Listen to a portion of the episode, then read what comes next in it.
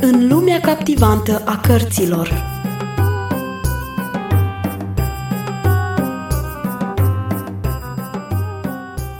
Bine v-am găsit, dragi călători, în lumea captivantă a cărților. Vă invit să ascultați în continuare un nou episod din cartea Hamid și Kinza, scrisă de Patricia St. John. Dar, înainte să pornim din nou la drum, haideți să ne amintim unde am rămas data trecută cu povestirea noastră. În timp ce familia Milton călătorește, Rosemary face pregătiri pentru sosirea lor. Oare avea să le placă în acest loc sărac, printre oameni și copii săraci?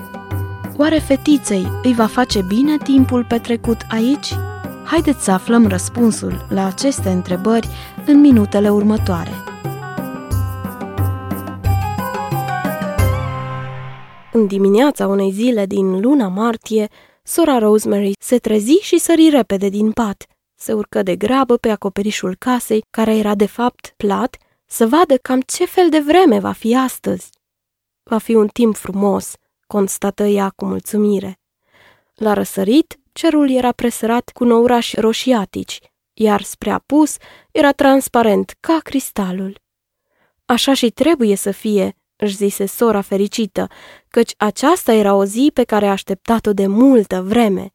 Verișoara ei din Anglia, la care își petrecuse ea copilăria, trebuia să sosească astăzi, împreună cu soțul și fica lor, și va rămâne 14 zile la unicul hotel din localitate.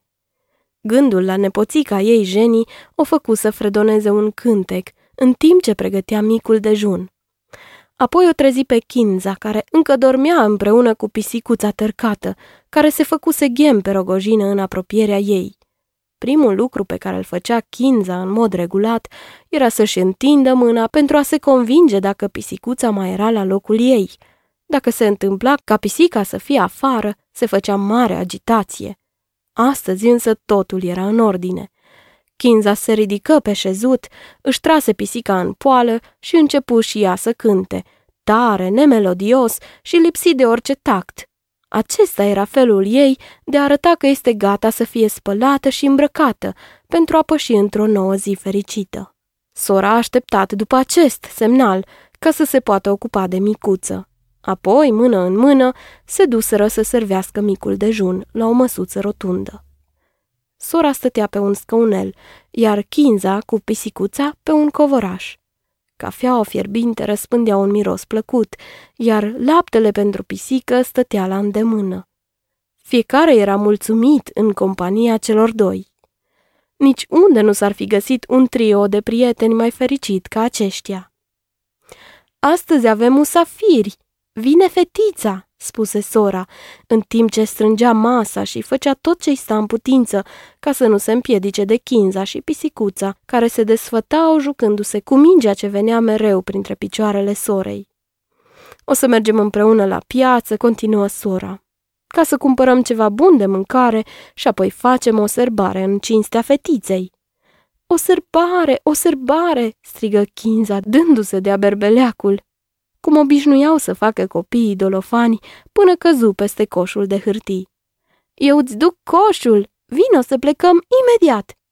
Da, vin, spuse sora și ieșiră afară la soare ținându-se mână în mână. De multă vreme misionara n-a mai avut o zi liberă în timpul săptămânii. De cele mai multe ori trebuia să rămână acasă până la prânz. Astăzi însă le-a spus oamenilor să nu vină niciunul.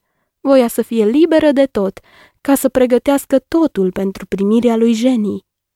Cât timp era încă răcoare, sora voia să meargă pe lângă pârâiașul din spatele orașului ca să culeagă flori. Pentru Kinza ar fi fost prea departe. De aceea, după ce termină cu cumpărăturile, o așeză pe Kinza împreună cu coșul pe pragul prăvăliei de gogoși și le lăsă în grija lui Hamid. Sora făcea adeseori aceste lucruri, căci era convinsă că cei doi copii aparțineau unul de altul, probabil ca frați și aveau dreptul să fie împreună. Kinza se simțea fericită și în siguranță când Hamid o supraveghea, numai că foarte adesea era cu hainele și mâinile lipicioase, iar la masa de prânz nu avea poftă de mâncare. În schimb, Kinsey îi plăceau dulciurile din cale afară de mult și mânca atâtea câte îi se ofereau. Îndată ce sora rămase singură, se grăbi să ajungă sus pe străzile pietruite. Trecu pe lângă bărăcile derăpânate de la marginea orașului, cu grămezi de gunoi urât mirositoare, iar apoi ieși din oraș prin poarta din surpătura zidului. În timp ce urca la deal, un vânticel călduț îi sufla în față, iar soarele îi inunda din plin fruntea. Încă grăbită, ajunse la prima dolină premergătoare muntelui ce se înălța. Ea se întoarse și privi orașul construit pe coasta abruptă a muntelui, iar în depărtare, valea înverzită. Dusă pe gânduri, privirea îi alunecă peste șirul de acoperișuri, ce păreau așezate în trepte unele peste altele, cu țiglele lor boltite, acoperite cu licheni. Printre acestea, turnurile albe ale moscheelor, cu semiluna lor lucitoare, se înălțau deasupra orașului. Apoi zări căsuța ei dragă, în străduța de peste drum de piață, și deodată o cuprinse un simțământ de bucurie recunoscătoare, la gândul că Domnul Isus, chiar în acest loc întunecat de păcat, are cel puțin un martor. Ea se gândi la păstorul cel bun, ce-și caută oaia rătăcită, atât pe munții unde satele se unesc între ele, cât și în străzile strâmte ale orașului. Și aici, ca și acolo, fiecare om în parte a auzit glasul lui. De aceasta era convinsă, atât femei sfioase care nu știau să citească, cât și copii neștiutori în zdrențe. Toți aceștia erau puncte luminoase în întunericul de acolo. Propria ei casă misionară însă era singurul loc unde Domnul Isus era iubit și onorat pe față. Fiul omului n-are unde să-și plece capul, a spus el odată obosit. În orașul de la picioarele ei, toate ușile îi erau într-adevăr închise, afară de ușa ei. Ea nu și-ar fi schimbat căsuța ei nici pentru cel mai frumos palat din lume, iar munca ei modestă nici pe care alta, oricât de strălucitoare ar fi fost. Sora, aproape o femeie de vârstă mijlocie, se simțea încă tânără și fericită. Cântând, sări de pe piatra unde stătuse și începu să culeagă flori. Primăvara era încă în toi, iar de jur împrejur erau flori parfumate. Brațele ei se umplură de narcise albe, flori micuțe de iris de culoare albastră și crinii roșii.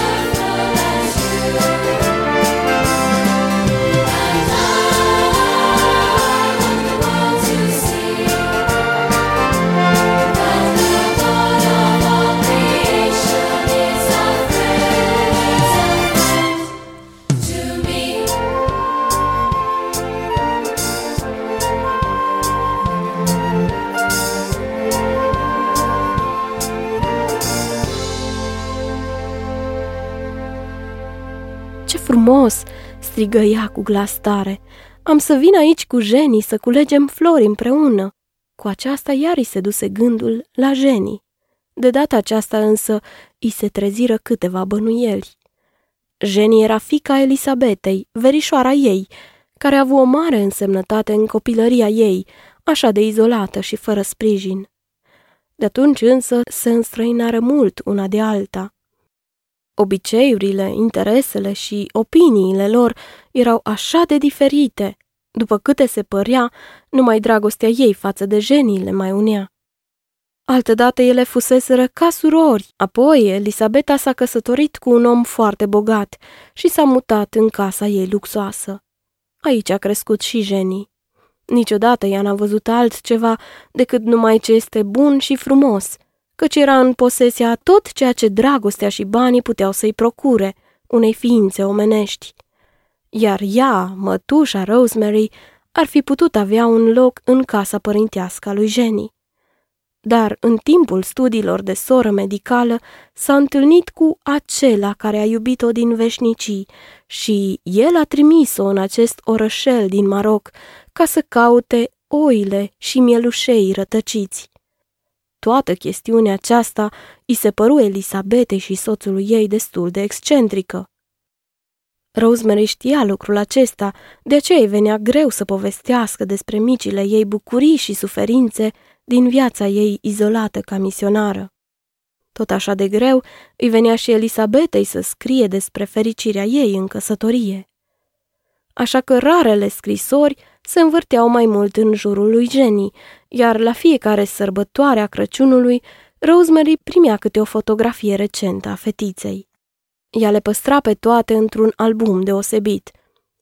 Albumul începea cu o fotografie ce înfățișa un căpușor chiel și o față mirată de sugar, iar după un an, o fetiță dolofană cu pantalonaș de joacă, căreia părul îi atârna în bucle peste frunte.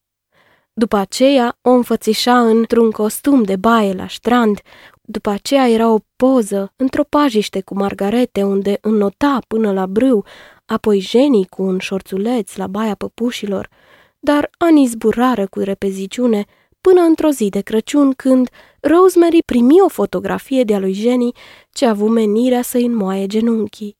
Acolo arăta cu părul buclat legat cu o fundă, cu o geantă sub braț, mergând către școală. Cea din urmă fotografie o arăta pe Jenny îmbrăcată cu o rochie de călărie, călare pe un ponei. În mătușa Rosemary se treziră dintr-o dată bănuielile. Cât de nechipzuit a fost din partea ei să-și facă așa mari speranțe despre vizita fetiței. Ce putea să-i mai ofere unei astfel de copile?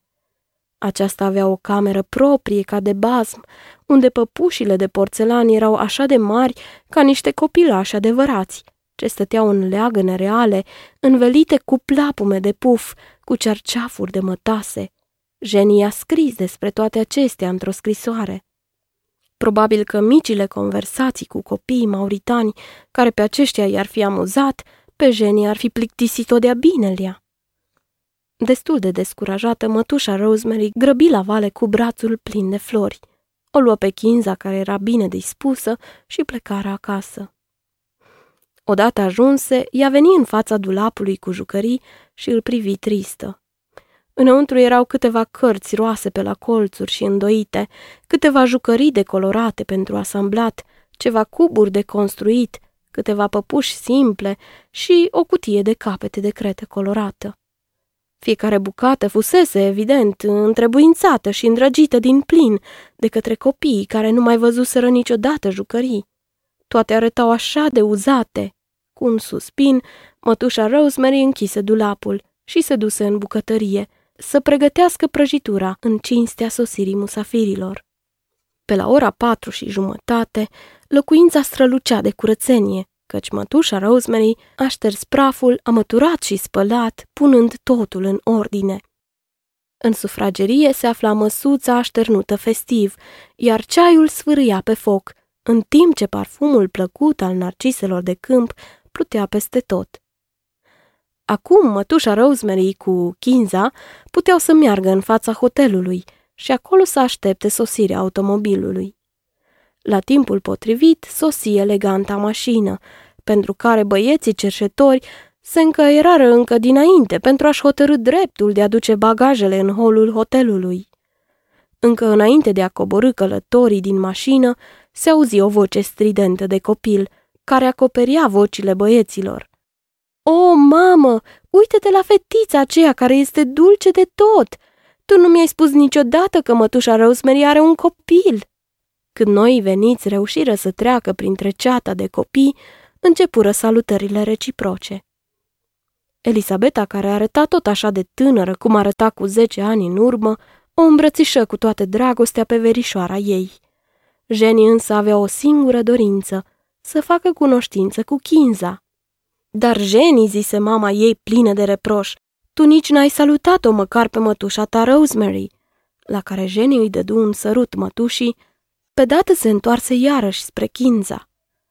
În timp ce părinții dispărură pe ușa hotelului, Rosemary rămase să o privească cu atenție pe fetița care de zece ani de zile a tot dorit să o vadă.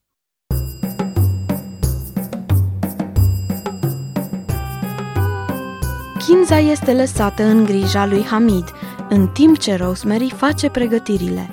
Musafirii sosesc, iar Jenny se bucură să o cunoască pe Kinza. Data viitoare vom auzi cum Jenny a ajutat-o pe Rosemary în îngrijirea unui alt copilaș. Pe curând! În lumea captivantă a cărților